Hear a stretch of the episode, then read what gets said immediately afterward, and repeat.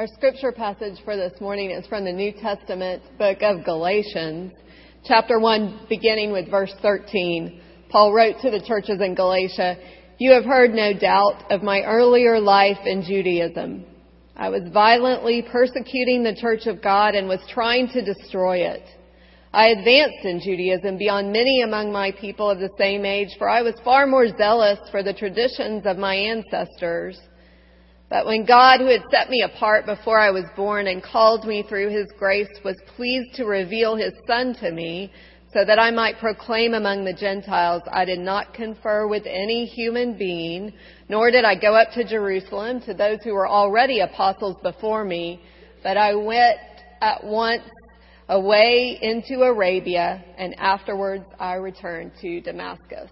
This is the word of the Lord. Thanks be to God. A little more than 20 years ago, my husband Keith and I moved from College Station, Texas to Atlanta, Georgia. We moved to Atlanta for me to go to seminary. So we moved close to campus. We moved into an apartment that was very close to campus. But we moved several months before classes started because Keith had a good job. Now this job happened to be all the way across town and he had quite a commute. So he would leave pretty early in the morning and then he would return later in the evening. This was my first view of a big city and the local news kept me in my place, afraid of my neighbors. I did try to pass the time doing things that I enjoyed, which because we didn't have much money and all my friends and family were back in Texas amounted to unpacking a few boxes, watching TV, listening to the radio. And I found that I spent several months feeling very lonely. If I could just travel back in time 21 years ago, I would use the opportunity to give myself some advice. And this is what I would tell me. First of all, I would tell me this time alone is not a punishment.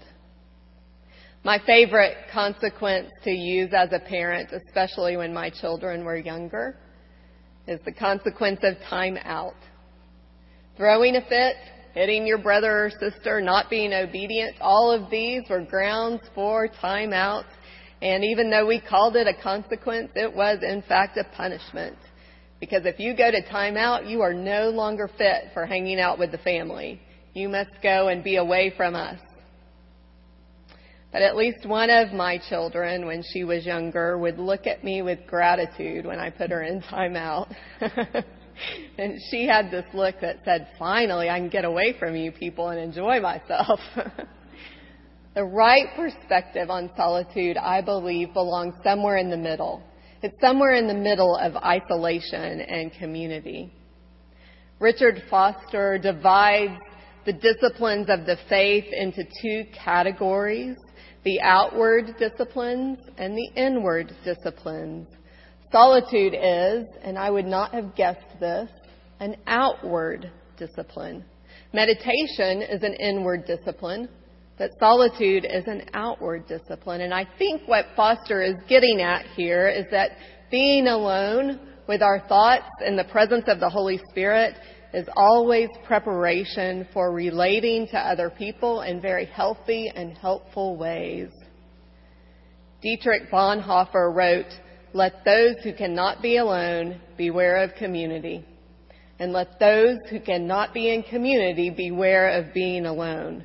Because each practiced by itself has its own pitfalls. If we are going to be in relationship with other people in meaningful ways, we must experience the way stillness can recreate us. Which leads me to the second thing that I would tell myself I would tell myself to turn off the TV. And if I were 25 years old today, I would say, shut down those screens. Shut down the Facebook or the Instagram or the Twitter. One can be alone looking at a screen, but this is not solitude. Mindless chatter has a way of igniting and fueling loneliness This is why we can be in a big crowd and still feel very lonely. Because mindless chatter that happens on the surface leaves no place for depth. It leaves no place for connection. It's just noise. So in solitude, we do the best that we can to eliminate the chatter and eliminate the busyness. So intricately related are silence and solitude that many people use the words interchangeably to refer to the same practice. Because John Ortberg says that silence has a way of igniting and fueling mindfulness. And mindfulness is the ability to be fully present in the moment, aware of the moment, aware of ourselves, and thankful. That's mindfulness. George Bernard Shaw wrote a play called St. Joan. And one of the characters in the play asks Joan of Arc why the voice of God never speaks to him when the voice of God so often speaks to her. Joan of Arc replies, The voice speaks to you all the time. You just fail to listen. The third thing that I would tell myself is that you are not alone. Because solitude always takes place in the presence of the Holy Spirit. The Holy Spirit is our companion in solitude. In this truth, loneliness and fear can be driven away. And the space that is created is then very safe place. It's a pleasant place and it can be a very insightful place as I relinquish the control of that time over to the Holy Spirit. I don't have to be in charge. I remember another time in my life where I spent a considerable amount of time alone. Our family had just moved to a new town. We were in a new home. There was a new baby in the house. I had not yet started classes. Maybe I should say school because I was four years old. Wherever my mother went, I went also. If we left the house, there were times when she would take me places I didn't want to go. One of those places was the fabric store. I hated the fabric store, but we would go to the fabric store. A lot of my time during the day was spent, though, in our new home with my mother just a call away in the other room. And that time was left to my discretion. I was cared for, I was fed, I was clothed, I was bathed. My mom was available if I needed her, but I was left alone to play. This is my template for solitude. It's safe. It's a place where we rely on provision. It's a place where we can go, places that we don't want to go, and we are cared for no matter what. We are going to have a few moments of silence together as a congregation. And so, what I will do during this time of silence is simply notice my thoughts. Notice my thoughts like they're attached to helium balloons. Would you, as we enter into this time of silence, receive these words of Scripture from the 16th Psalm? The psalmist wrote, the Lord is my chosen portion and my cup. You, Lord, hold my lot. The boundary lines have fallen for me in pleasant places.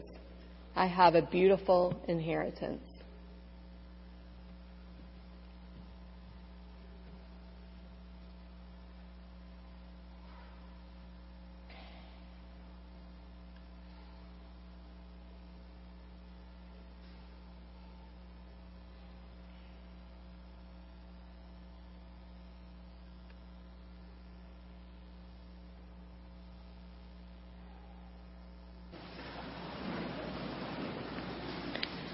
Galatians, I believe, is my very favorite letter written by Paul in the New Testament.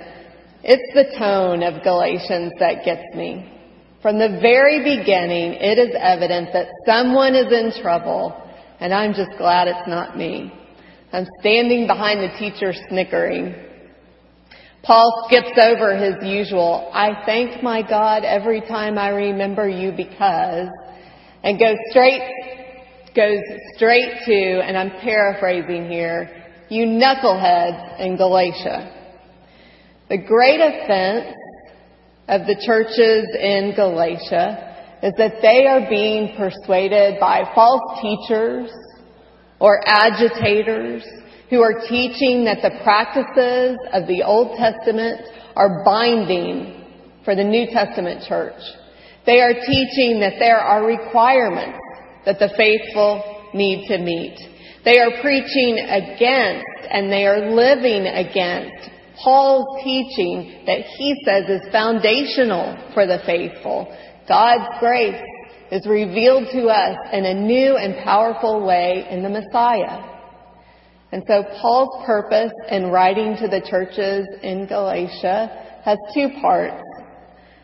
The first is that Paul is writing to talk about the importance of the coming of the Messiah to the faithful. What does this mean to us? And the second thing that Paul is writing about is his own authority.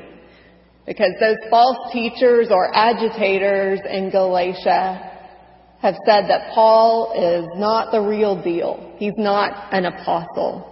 And so Paul writes to tell the people in Galatia about the authority that he's been given. He's very clear that the gospel that he preaches is not of human origin. When Christ is revealed to Paul on the road to Damascus, he says he doesn't consult with any human being, but instead he goes to Arabia and then returns to Jerusalem three years later. Arabia is important, I think, first of all, because it is away. It's away from the leaders of the church. It's away from the faithful people. It is a time set apart. It's a time of solitude. It's a time of preparation. In 2009, William Deresiewicz addressed the entering class at West Point and he told them that we have a shortage of leaders in the United States and it's not because we can't answer questions, but it's because we can't ask good questions. It's not because we can't get things done, but it's because we don't ask whether or not they are worth doing in the first place.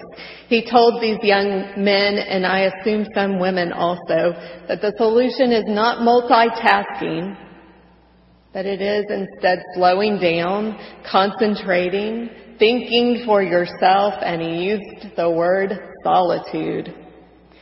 When we are faced with a crisis or a difficult time, a hard decision, if we have had times of solitude, we then know what we believe and we know what our guiding principles are.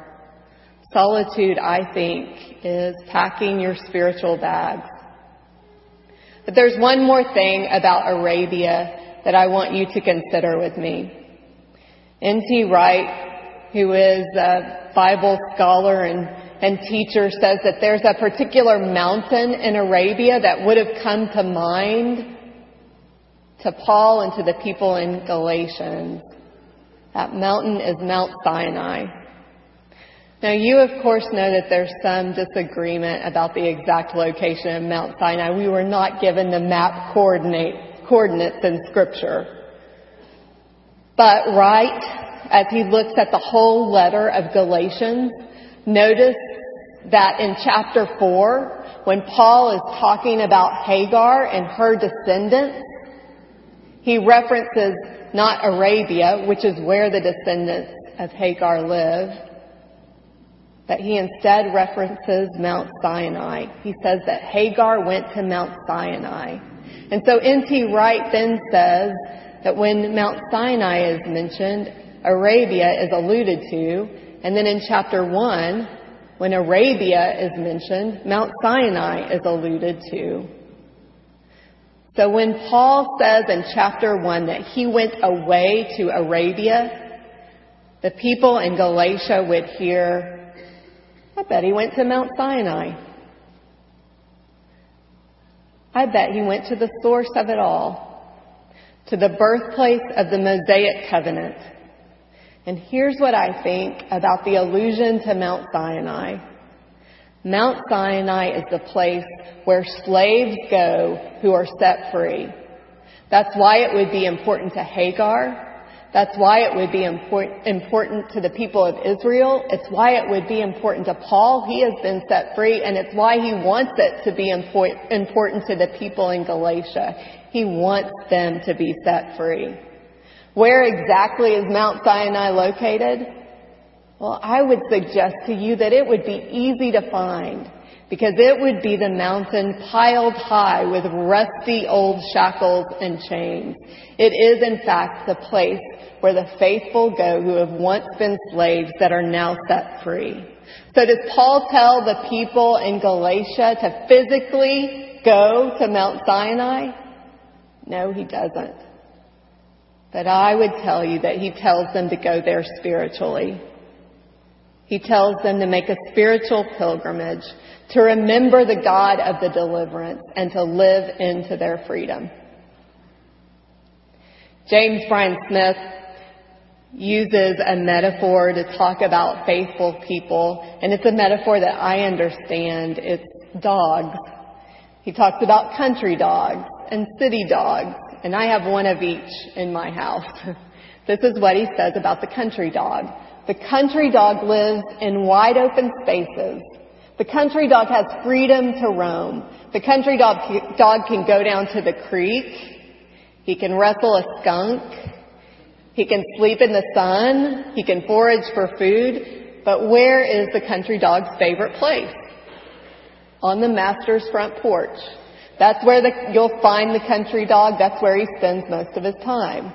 The city dog, on the other hand, spends her time cooped up and has one goal in mind. The city dog's goal is to escape. And so the moment that the door is open or there's a crack in the gate, the city dog makes a run for it.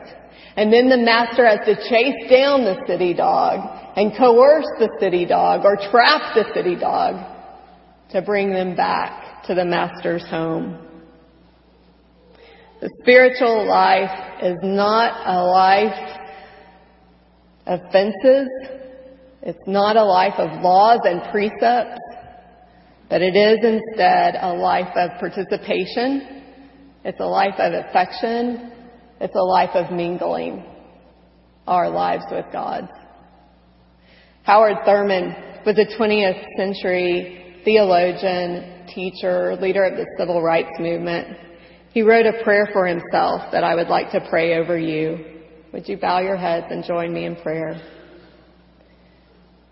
My ego is like a fortress. I have built its walls stone by stone to hold out the invasion of the love of God. But I have stayed here long enough there is light over the barriers, O my God. The darkness of my house forgive and overtake my soul.